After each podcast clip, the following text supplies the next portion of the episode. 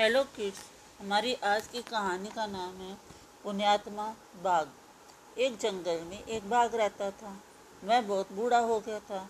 उसमें अब पहले जैसी ताकत और फुर्ती नहीं रहती थी। उसने सोचा, अब मैं शिकार तो नहीं कर सकता, इसलिए पेट भरने के लिए मुझे कोई अन्य उपाय करना होगा। बहुत सोचने के बाद उस बाघ को एक उपाय सूझा। उसने घोषणा घोषणा की, अब मैं बहुत बूढ़ा हो गया हूँ, इसलिए मैं अपनी बाकी ज़िंदगी पुण्य कर्मों में लगाऊँगा। अब से मैं घास और फल खाकर अपना गुजारा करूँगा और प्रभु के नाम का स्मरण करूँगा।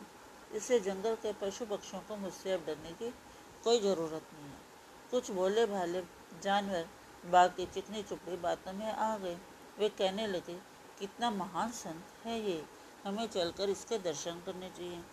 इस प्रकार प्रतिदिन कुछ जानवर बाघ के दर्शन के लिए उसकी गुफा में जाने लगे। बाघ इन भोले जानवरों को देखते ही उन पर टूट पड़ता और उन्हें मारकर खा जाता। इस प्रकार बूढ़ा बाघ आराम से अपना पेट भरने लगा। एक दिन एक लोमड़ी को इस पुण्यात्मा बाघ के बारे में जानकारी मिली। उसे मन ही मन कहा मैं बाघ की बातों पर विश्वास नहीं करती। बाघ भला घास और फल खाकर कैसे ज़िंदा रह सकता है? मैं खुद जाऊँगी और सच्चाई का पता लगा कर आऊँगी। दूसरे दिन लोमड़ी बाघ की गुफा के पास पहुँची।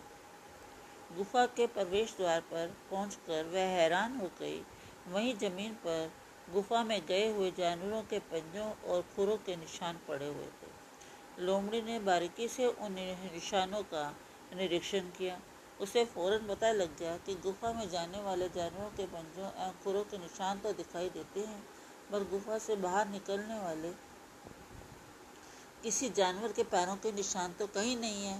लोमड़ी ने मनी मन का, इस ढोंगी पुण्यात्मा को ज़िंदा रखने के लिए मैं अपनी जान नहीं दूँगी। वह गुफा के दरवाजे से ही लौट आई।